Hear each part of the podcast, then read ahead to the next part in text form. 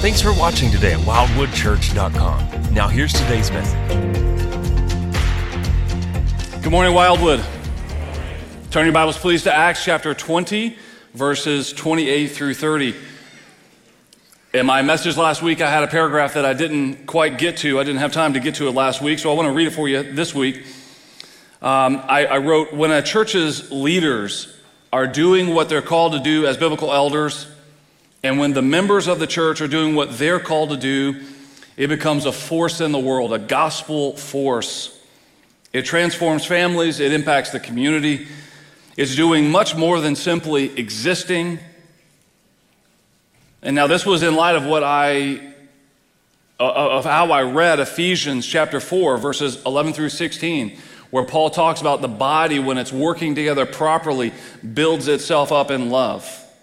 The Lord gave the church leaders to equip the saints for the work of ministry. So you have shepherds and you have saints. That's what the, that's what the church consists of shepherds and saints.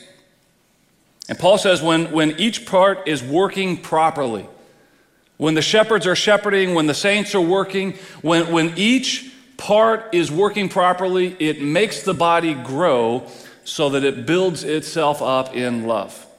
That's how I described our strategy last week equip the saints and send them out. We equip the saints here, we gather to be equipped, and we're sent out on mission. I want to note again in that Ephesians 4 passage the shepherds and the saints because that's going to form the basis of our first two core values that we're going to talk about this morning uh, elders and members, saints and shepherds. These are two things that I want to speak to this week. They represent two of the four core values. Now, let me just at the outset talk about what core values are. Core values are why we do what we do. We all have core values. Every one of us has core values that drive us, that cause us to do what we do. The mission of Wildwood Church is to connect people to God through the gospel of Jesus Christ, to others through discipleship, to the church through partnership, and to purpose through service. That's the mission, that's what we do. And the vision is where we're going, every member of missionary. I hope and pray that the Lord gets us to that place, just like He's gotten us to the place where we can say that these four things that I'll talk about today as core values, which began as vision five years ago. But the core values represent why we do what we do. We do the things we do because of what we value. It's because we believe the gospel. And because it is our responsibility to protect the gospel and propel the gospel, that we value biblical eldership and meaningful membership. I want to read here Acts chapter 20, and then I'll share with you what I mean. Paul said in well, it's Luke who's writing this, but it's Paul who's speaking to the elders of the church of Ephesus. In Acts chapter 20, verse 28 through 30, he says, Pay careful attention to yourselves and to all the flock in which the Holy Spirit has made you overseers, to care for the church of God, which he obtained with his own blood. I know that after my departure, fierce wolves will come in among you, not sparing the flock. And from among your own selves will arise men speaking twisted things to draw away the disciples after them.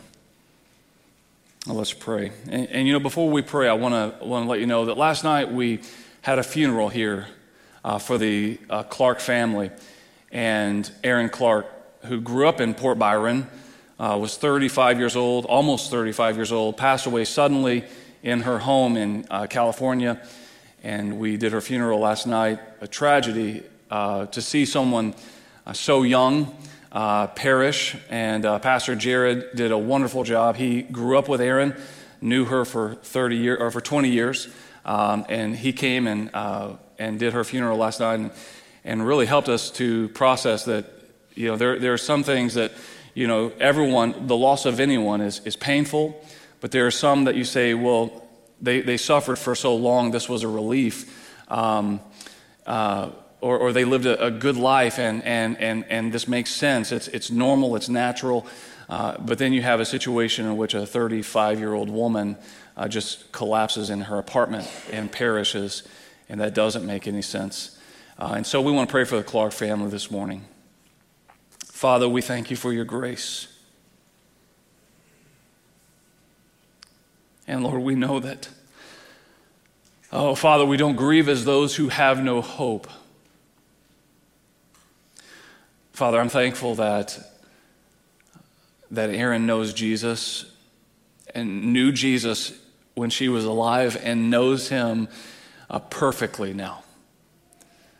And Lord, it's our hope that uh, we will see her again in heaven. And I pray for her family, Lord, that you would bless them with peace and comfort and joy in the midst of this sorrow. I pray, Father, you be glorified in her family's life, in her legacy, in her testimony. And I pray, Father, that you bless now the preaching and the teaching of your word and how we respond to it. Help us, Lord, to take seriously the charge to protect and propel the gospel. In Jesus' name, amen. So, that, that warning that Paul gave to the elders at Ephesus in Acts chapter 28 was sort of like an apostolic handoff from the Apostle Paul to the elders of the church. And it's a warning, it's a sober warning. Uh, it's a warning to elders to faithfully shepherd the flock of God in which the Holy Spirit has made them overseers. That's what he says. He says, Pay careful attention to yourselves and to all the flock. He, he says, Be careful, be faithful in which the Holy Spirit has made you overseers. You see here that this is not, this is not something that people just enter into. Well, what do I want to do? Well, I want to shepherd a church. No, the Holy Spirit makes a man a shepherd of the church of God. Now, the warning is given to elders, and the warning concerns shepherding their specific church. It's an identifiable church. Paul says, pay careful attention not to Christians. This isn't a blanket statement. This is not just, just saying, well, hey, if, if there's a Christian in the world, you should pay careful attention to them. No, it says, pay careful attention to your flock. You know, it's like rental cars. Because no one, because, because everyone owns them, no one owns them. No one cares for rental cars. Why? Because it's not yours. Maybe it's yours for a moment, but it's not yours.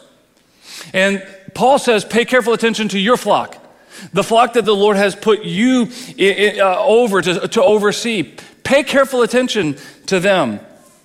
There was a specific, identifiable church that the Apostle Paul had in mind when he spoke to these elders. And who was that? What, what church was that? Well, it was their church. It was the church in Ephesus. It was the church they had come from.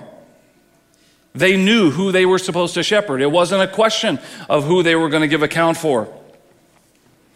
Now, from this passage, we can glean a few things that help us understand what biblical eldership is and what meaningful membership is. First of all, we believe that Jesus intends his church to be led by a plurality of elders.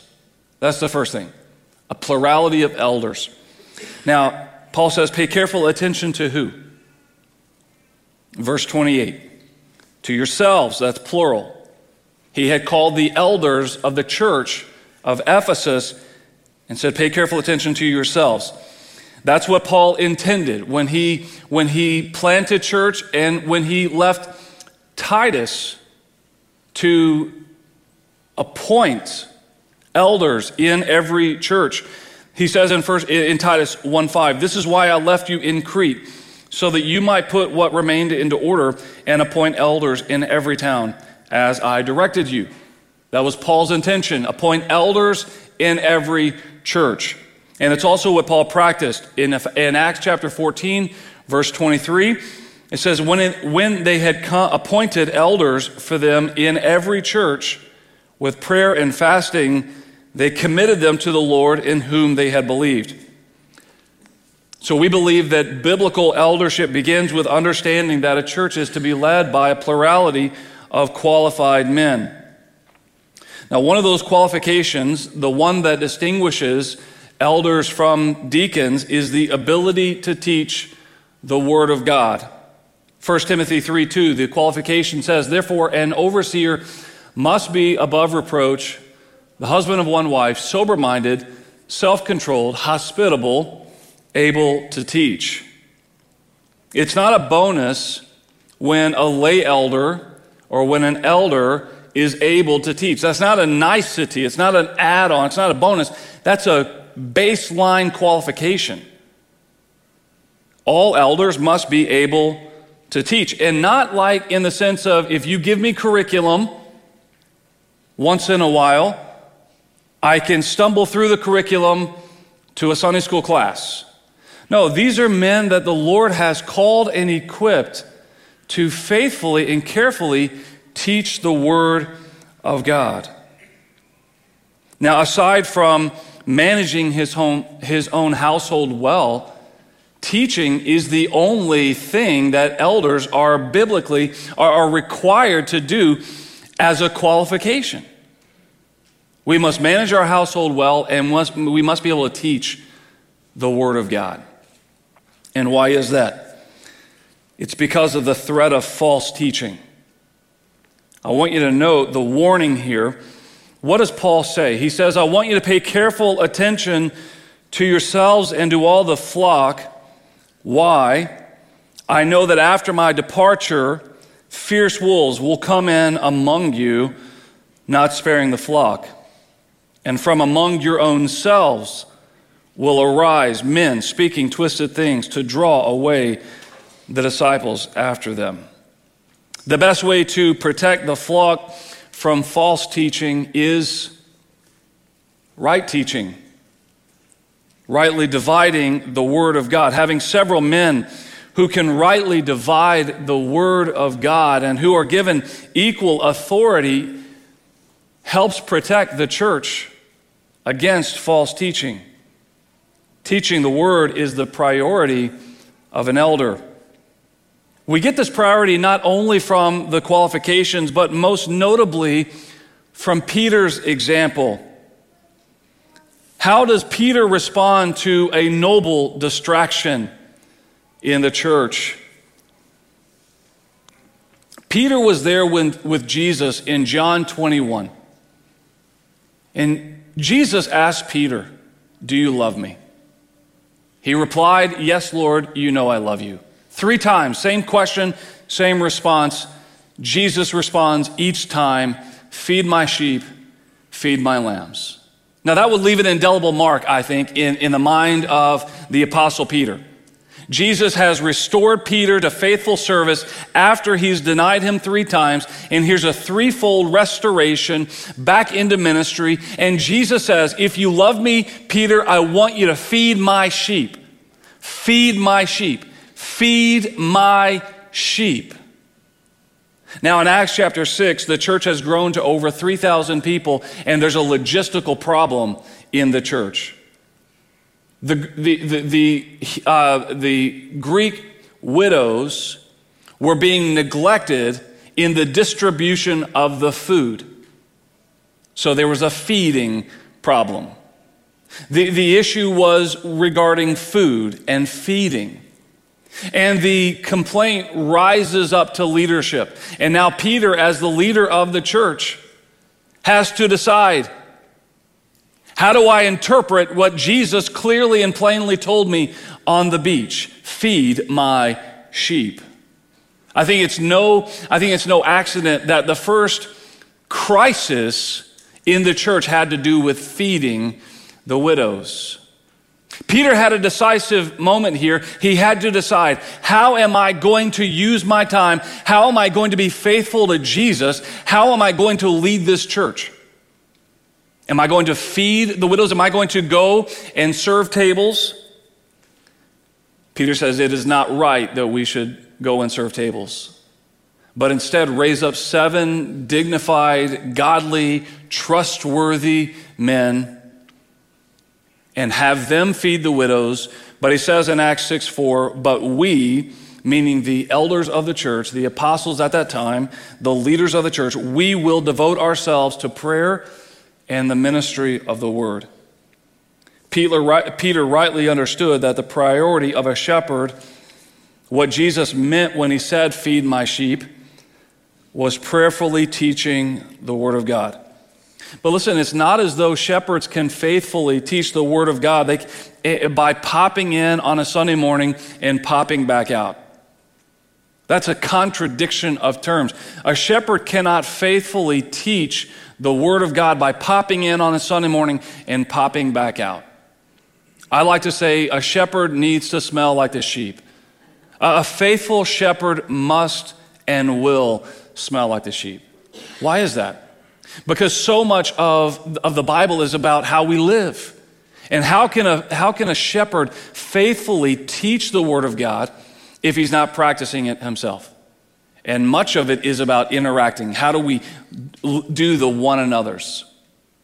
So, the next qualification or the next thing that we believe about biblical eldership is that elders must lead by setting an example.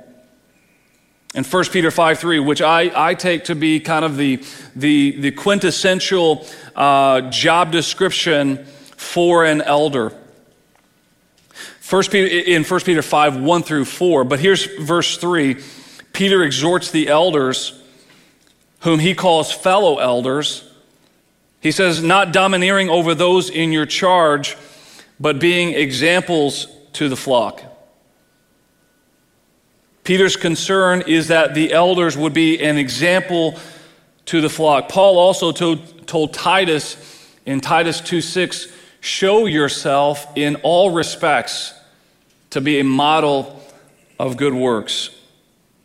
And again in Philippians 3:17 Paul says, "Brothers, join in imitating me now, this, this he's speaking to the church. Brothers, join in imitating me and keep your eyes on those who walk according to the example you have in us.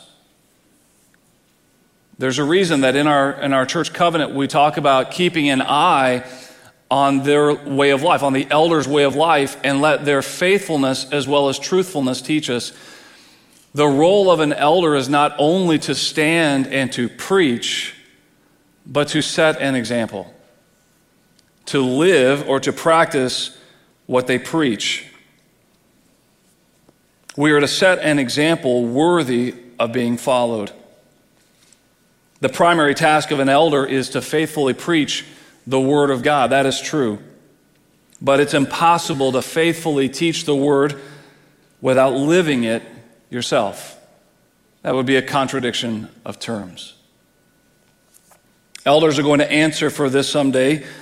James warns in 3 1 Not many of you should become teachers, my brothers, for you know that we who teach will be judged with greater strictness.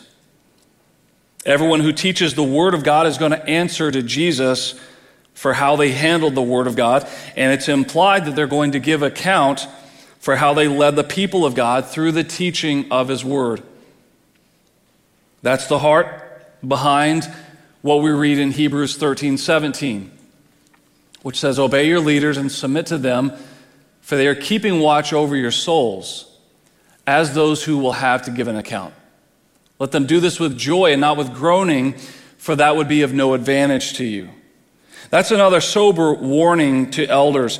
You can read it any way you want to, but when I read that, I see a sober warning to elders. What I see is those who will give an account. When I read this, I realize that I'm going to give an account for shepherding your souls to Jesus Christ. Leaders, according to verse 7 of Hebrews 13, are those who teach the Word of God. So, this is a warning to every elder who enters the office, who accepts the title but has no desire to faithfully teach the Word of God. It's a warning that they will give an account for the souls of those whom they shepherded. These men are going to stand before Jesus, and we will all give an account. Those who execute the duties of the office faithfully and humbly and willingly and selflessly and, and set an example will receive what Peter calls an unfading crown of glory in 1 Peter 5 4. And when the chief shepherd appears, you will receive an unfading crown of glory. But once again, I, I read in that and I see when the chief shepherd reappears. When the, when the chief shepherd, which is who? Jesus, when Jesus comes back, there's going to be an assessment. There's going to be an accounting of all the elders, of all who step into the office of spiritual leader and shepherd the souls of the church. Now, those that do it faithfully, what a magnificent thought. We're going to receive an unfading crown of glory. Whatever that is, I don't know, but I want that. If you read between the lines, those that don't, I think about 1 Corinthians chapter 3, where Paul talks about the work that they do is, built, uh, is burned up because it was hay, wood, and stubble. And they enter narrowly, escaping the flames. Now, as a member of the church, that should give you a good deal of peace to know that Jesus is going to hold the elders accountable. That there's going to be a stricter judgment for men who call themselves elders. That should give you a good deal of peace, knowing that Jesus doesn't miss anything. Elders may fool you or they may fool other people. But no elder has ever fooled Jesus. And they're going to stand account, or they're going to stand before him, they're going to give account. But listen, on a more practical level, Josh, could you go back to the Hebrews 13 verse? There's a practical element to this for you. There's the accountability piece that I read and shudder. But there's a practical piece for you as members of the church. On a more practical level, the author of Hebrews is saying, It is of no advantage to you that you resist, that you rebel, that you, that you make life harder for the elders. Don't you know that the weight of ministry is enough? To shepherd the people of God by the word of God and give account to the Son of God for your souls. Don't you know that's a weight enough? And the author of Hebrews says, It's no advantage to you to cause them to groan. The weight of ministry is cause enough for elders to groan. We feel it. And the elders of this church feel that weight. We take it seriously. And so, on a practical level, it doesn't, it doesn't benefit you as a church that the elders groan under the weight of ministry. Now, this accountability to Jesus forms part of the basis of the next core value. I hope that I have, have helped you understand a little bit about biblical eldership. If you want to know more, I would encourage you to go to our website, wildwoodchurch.com, and click on resources and blog and search for an article called What is an Elder? What is an Elder? And I wrote that article I don't know, a year ago or so, put it in the Chronicle. Uh, so you, you, you, may have read it before, but, but it breaks down quite a bit more of what we believe about biblical eldership. But that specifically, that accountability piece to Jesus forms part of the basis of the next core value, which is meaningful membership. Here's a question that we wrestle with as elders, that I wrestle with, that I sometimes I lose sleep over this. For whom will the elders give account? And how does the church protect the gospel, ensure that only the true gospel is propelled to the nations? These are two questions that meaningful membership help us to answer.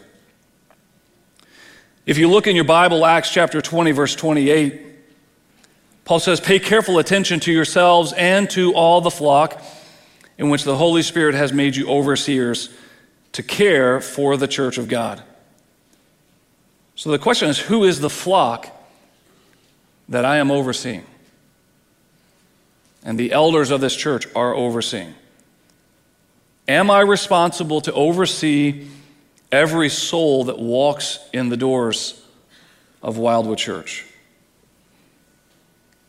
Am I responsible for the souls of people who reject the gospel? I take Peter at his word, and I believe that Jesus really is going to hold me and the other elders accountable for shepherding the souls of the people at Wildwood Church. I think that if Paul were alive today and we're doing this apostolic handoff to the elders of the church of Wildwood, he'd call us together and he'd say, Pay careful attention to yourselves and to the flock of God. And we'd say, Who? And he'd say, Wildwood, Wildwood Church. That's who you're responsible for. I was just meeting with local pastors from about 25 different churches in the Quad Cities, evangelical, gospel preaching, Bible believing preachers. And what became very clear in our conversation last Thursday was that we, we don't have authority over each other. We don't have authority over anyone else's church. What we do there is iron sharpens iron. And one of the men said, If you have a problem with me, then you should come to me. And if, and if it doesn't get resolved, then you should go to the elders of my church because it's my church. It's the elders of my church that have authority. So the question is for whom does Jesus say that the elders of this church have authority and have spiritual responsibility? That's the question. Who are we responsible for? Who do we shepherd and who will we give account for? Now, the reality is, I have a desire to meet everyone's needs. It, it, is, it is a difficult thing, and, and the truth is, I've never turned anyone away based on whether they were a member or not a member of Wildwood Church. Never told anyone, well, I can't meet with you, can't do your funeral, can't do your wedding, can't do this, can't have lunch, can't pray for you because you're not a member of our church. I have a desire to meet everyone's needs. But if someone doesn't relate to me as pastor, if someone doesn't say, Pastor, you, Pastor Brian, you're my pastor, and this is my church, then how can I possibly give account for their souls. See, meaningful membership helps us identify who it is that mutually agrees to this relationship. See, membership is a mutual agreement. We agree that you are part of this church based on your profession of faith in the gospel and you agree that we are your elders to lead you, shepherd you, to watch over your soul. But without that mutual agreement, what is there? It's really just a consumer mentality, and there's a sense in which you just use me without any kind of reciprocal relationship. And I don't think anyone wants to think like that but when you get to a place where you're in my shoes and you read that you're going to give an account to Jesus for the souls of people, I want to know who I'm responsible for. Does that make sense? I love all of you. I'm concerned for all of you. I'm concerned for those that are watching online I can't even see. But the question is not concern, the question is responsible. For whom am I responsible and for whom are the elders of this church going to give an account? The elders believe that it's important that we know that. It's important that we know for whom we will give account. It matters to us because we believe the Bible. We believe Peter. We believe the author of Hebrews. We believe Paul. We take him seriously. We take the word seriously. It matters to us. You matter to us. You matter to us. but we're not going to force you into a relationship. You know, that would be, it would be abusive for you to not agree to enter into a relationship and for us to say, ah, but you're going to be. There's a mutual agreement, and membership is how we make that mutual agreement. Now, church membership is not only about defining this accountability relationship, it's also an affirmation and protection of the gospel.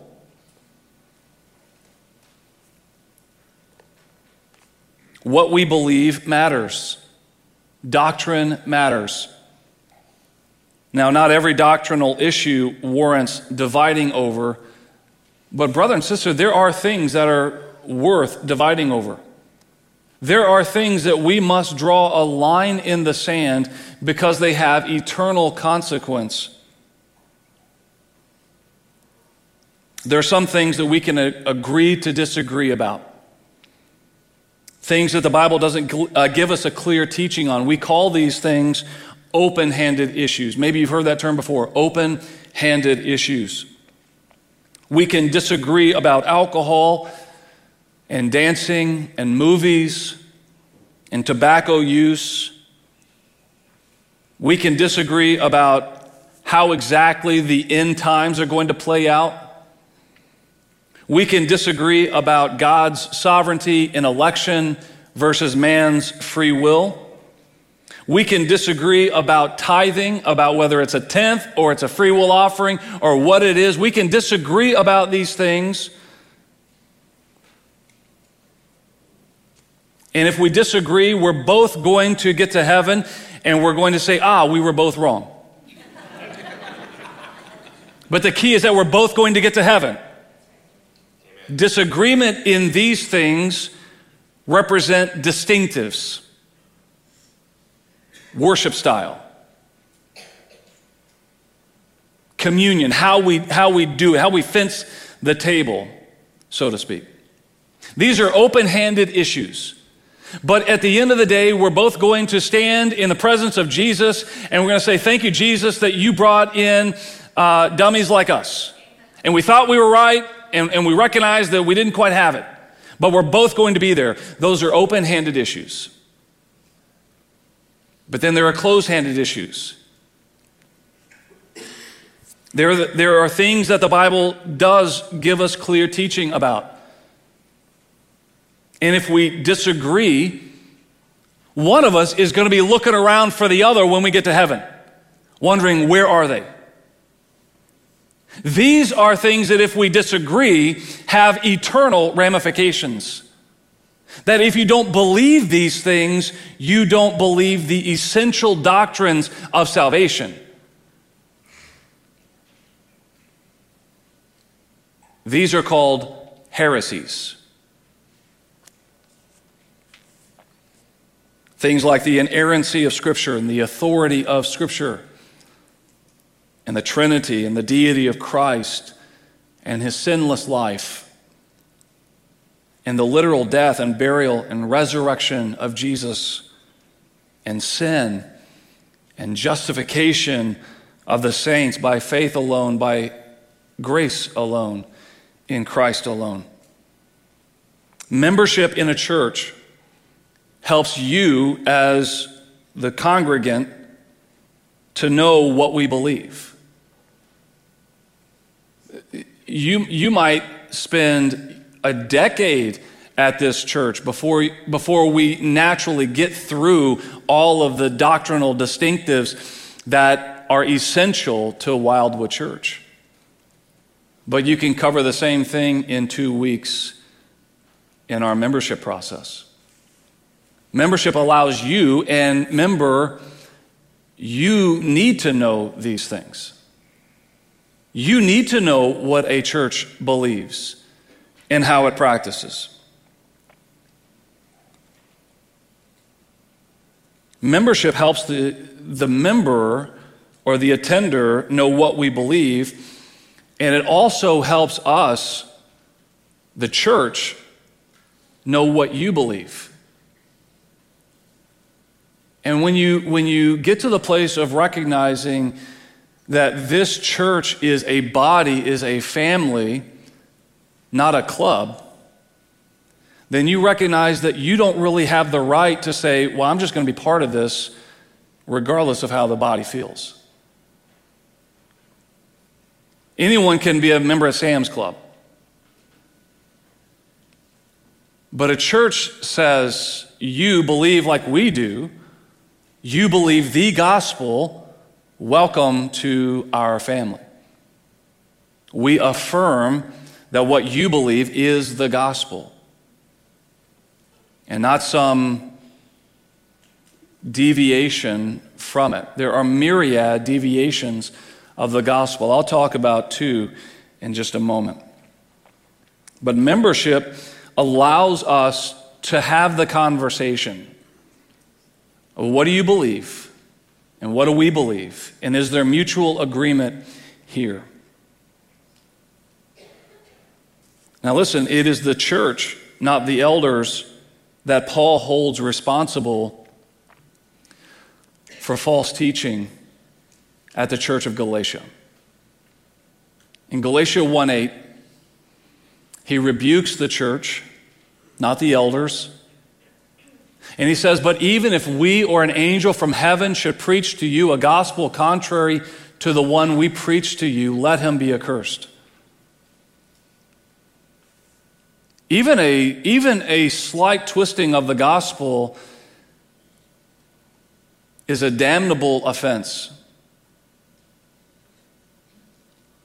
And Paul was holding the, the people of Galatia, not the elders, responsible. I believe that I will give account for your soul. And I believe that Jesus is holding you accountable to ensure that the gospel is being preached in this pulpit. That's a weight, is it not?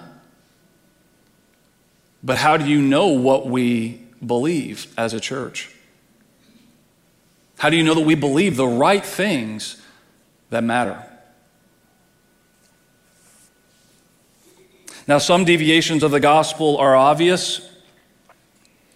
I believe that the Roman Catholic deviation of the gospel is obvious, that you would have to somehow earn your own salvation through penance. That salvation is not by grace alone, through faith alone, in Christ alone. I think that's an obvious one. It's a low hanging fruit. But my concern as, as your shepherd is that there may be false gospels that you believe. I believe that there are false gospel preachers that you might read their books. And it's out of concern for you that I share these two things two subtle deviations from the gospel that have damnable consequence. And again, Paul said, even if an angel were to preach to you a gospel contrary to the one we preach, let him be cursed. That means cursed to hell. So, Paul and Jesus and the whole New Testament pretty serious about this gospel, wouldn't you say? The first gospel that you might believe or you might want to believe or accept some of the teachings of is what is called the prosperity gospel or the word of faith movement or the health, wealth, and prosperity gospel. Now, listen, I don't usually say names, but I'm very concerned that some of you are reading these people like Joel Osteen and T.D. Jakes and Paula White and Benny Hinn and Kenneth Copeland and Jesse Duplantis and Steven Furtick. These men are false teachers. What they teach is false. Satan comes as an angel of light. It is no coincidence that their gospel would be almost gospel. But when you boil the prosperity gospel down, relationship to God becomes a quid pro quo relationship. sow your seed of faith and make me rich, and God will make you rich. It's a brilliant scheme at making the preacher rich, but it fleeces the flock. Just as the shepherds of Israel fleeced the flocks, Ezekiel 34, 2 and 3 says, Ah, shepherds of Israel who have been feeding yourselves, should not shepherds feed the sheep? You eat the fat, you clothe yourselves with wool, you slaughter the fat ones, but you do not feed the sheep. There's nothing new under the sun. Listen, if you're, if you're all into some author, some pastor, some speaker, you need to be deadly focused. And, and you should know does this person preach the gospel? And a simple way of knowing that is Google search their name and false teacher or prosperity gospel and discerningly go through and understand.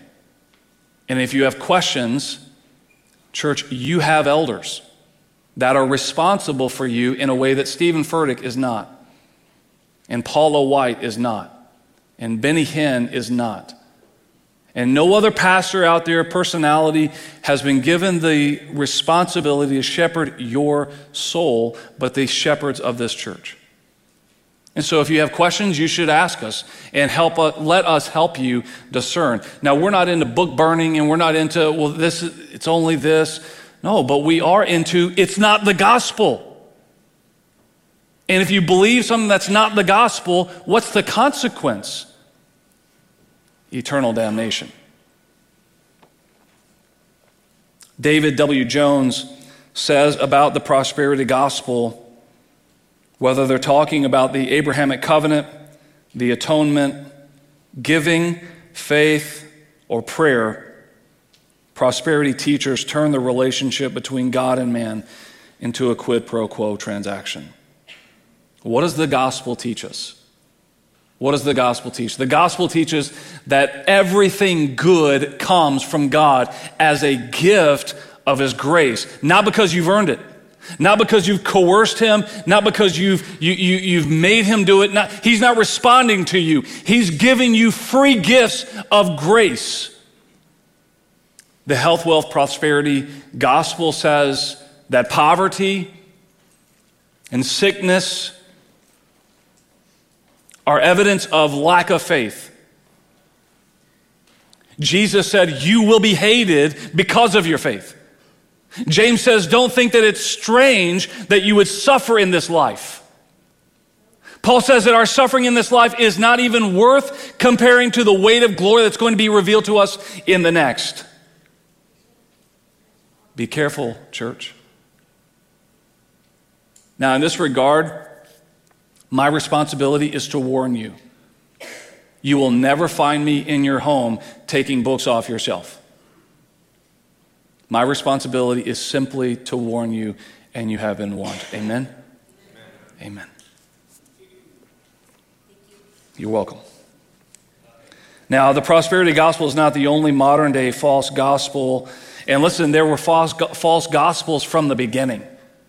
I mean, uh, from, from day one of the church, they were dealing with false gospels, right? So, so prosperity gospel is not the first and it's not the only modern day false gospel that I'm concerned that you might be believing or at least reading the people that, that advocate for it. The other one that I want to talk about is what's known as the queer gospel. The queer gospel denies the sinfulness of homosexuality and various forms of sexual sin.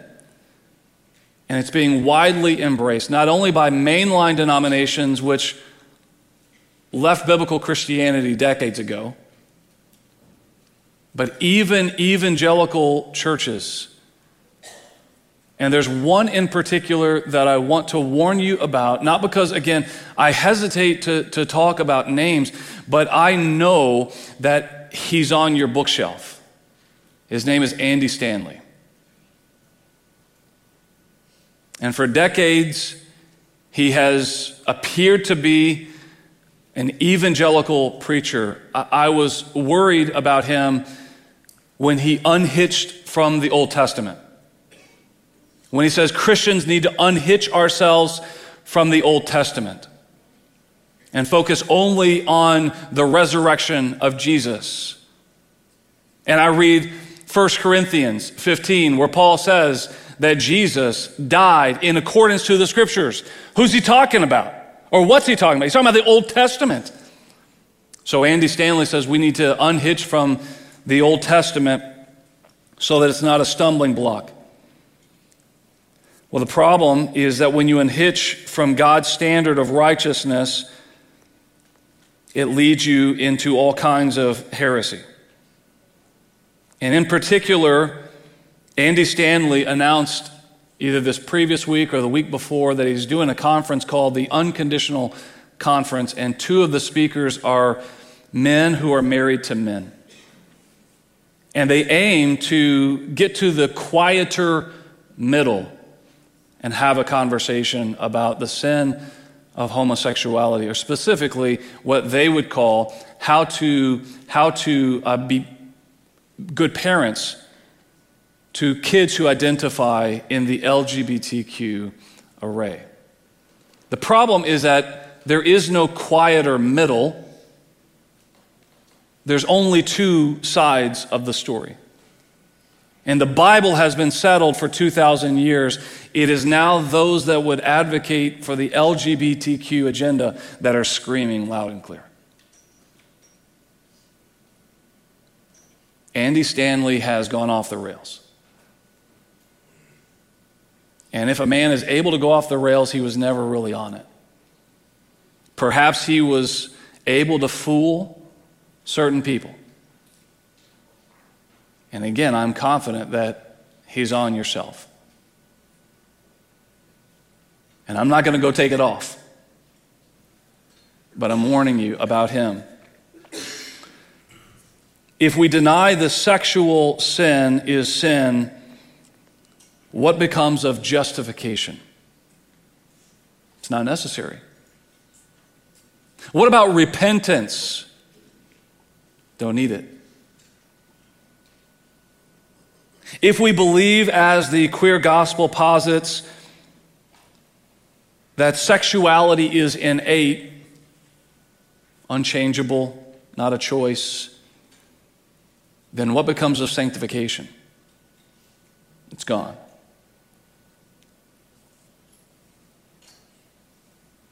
Jesus and Paul's repeated warnings that the sexually immoral will not inherit the earth become moot and irrelevant.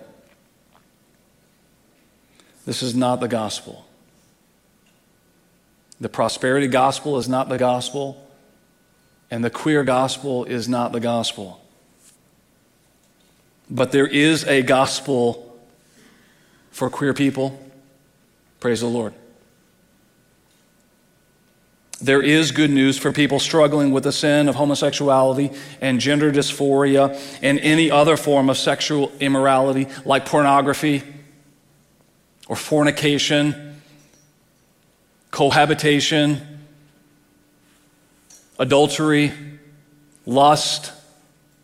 There is a gospel for people that struggle, that sin in the ways that the Bible calls sin and it's the gospel of grace. It's the gospel of Jesus Christ. And it alone has the power to save, Paul says in Romans 1:16. The gospel teaches that our wretched, sinful state is in fact innate. They're right to an extent. Your sexual immorality is innate. No one has to choose to be sinful. We are born this way. They're right about that. But it's not only our sexuality, it's our pride, our selfishness, our wicked tongues, our anger, our jealousy. All of this is innate. We're all born with this.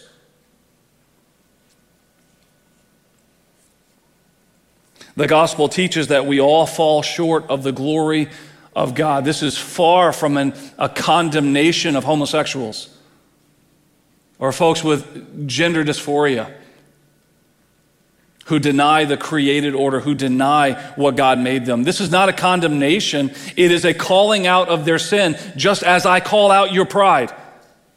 And the Lord calls out my pride. This is a calling out of sin so that there would be repentance and salvation and eternal life. The Bible teaches that, or the gospel teaches that the wages of sin is death and that we all deserve the wrath of God. That is what we've earned. The gospel teaches that it is the Holy Spirit who gives us new birth, a fresh start, and makes us totally new from the inside out. There is a reality. You were born that way. And the Holy Spirit causes you to be born anew new, made new, made right in Christ. Unless you are born again, Jesus said, you cannot see the kingdom of God. The gospel teaches that we are saved by faith, faith in the Son of God. That he is who he says he is, and you are who you, or excuse me, who he says you are. It teaches that saving faith, which comes from God at our regeneration, will result in life transformation as the Holy Spirit causes you to be conformed to the image of the Son of God. Brother and sister, that's the gospel. That is what Jesus holds you and me accountable to protect and to propel to all the nations.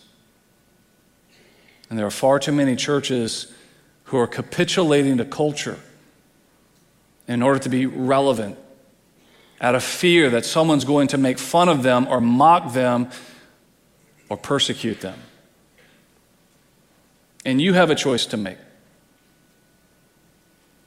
You may not like the fact that I spoke on the prosperity gospel because one of your favorite preachers or authors was named. You may not like the fact that I called out the queer gospel because you want to believe that love is love and it's okay to be gay.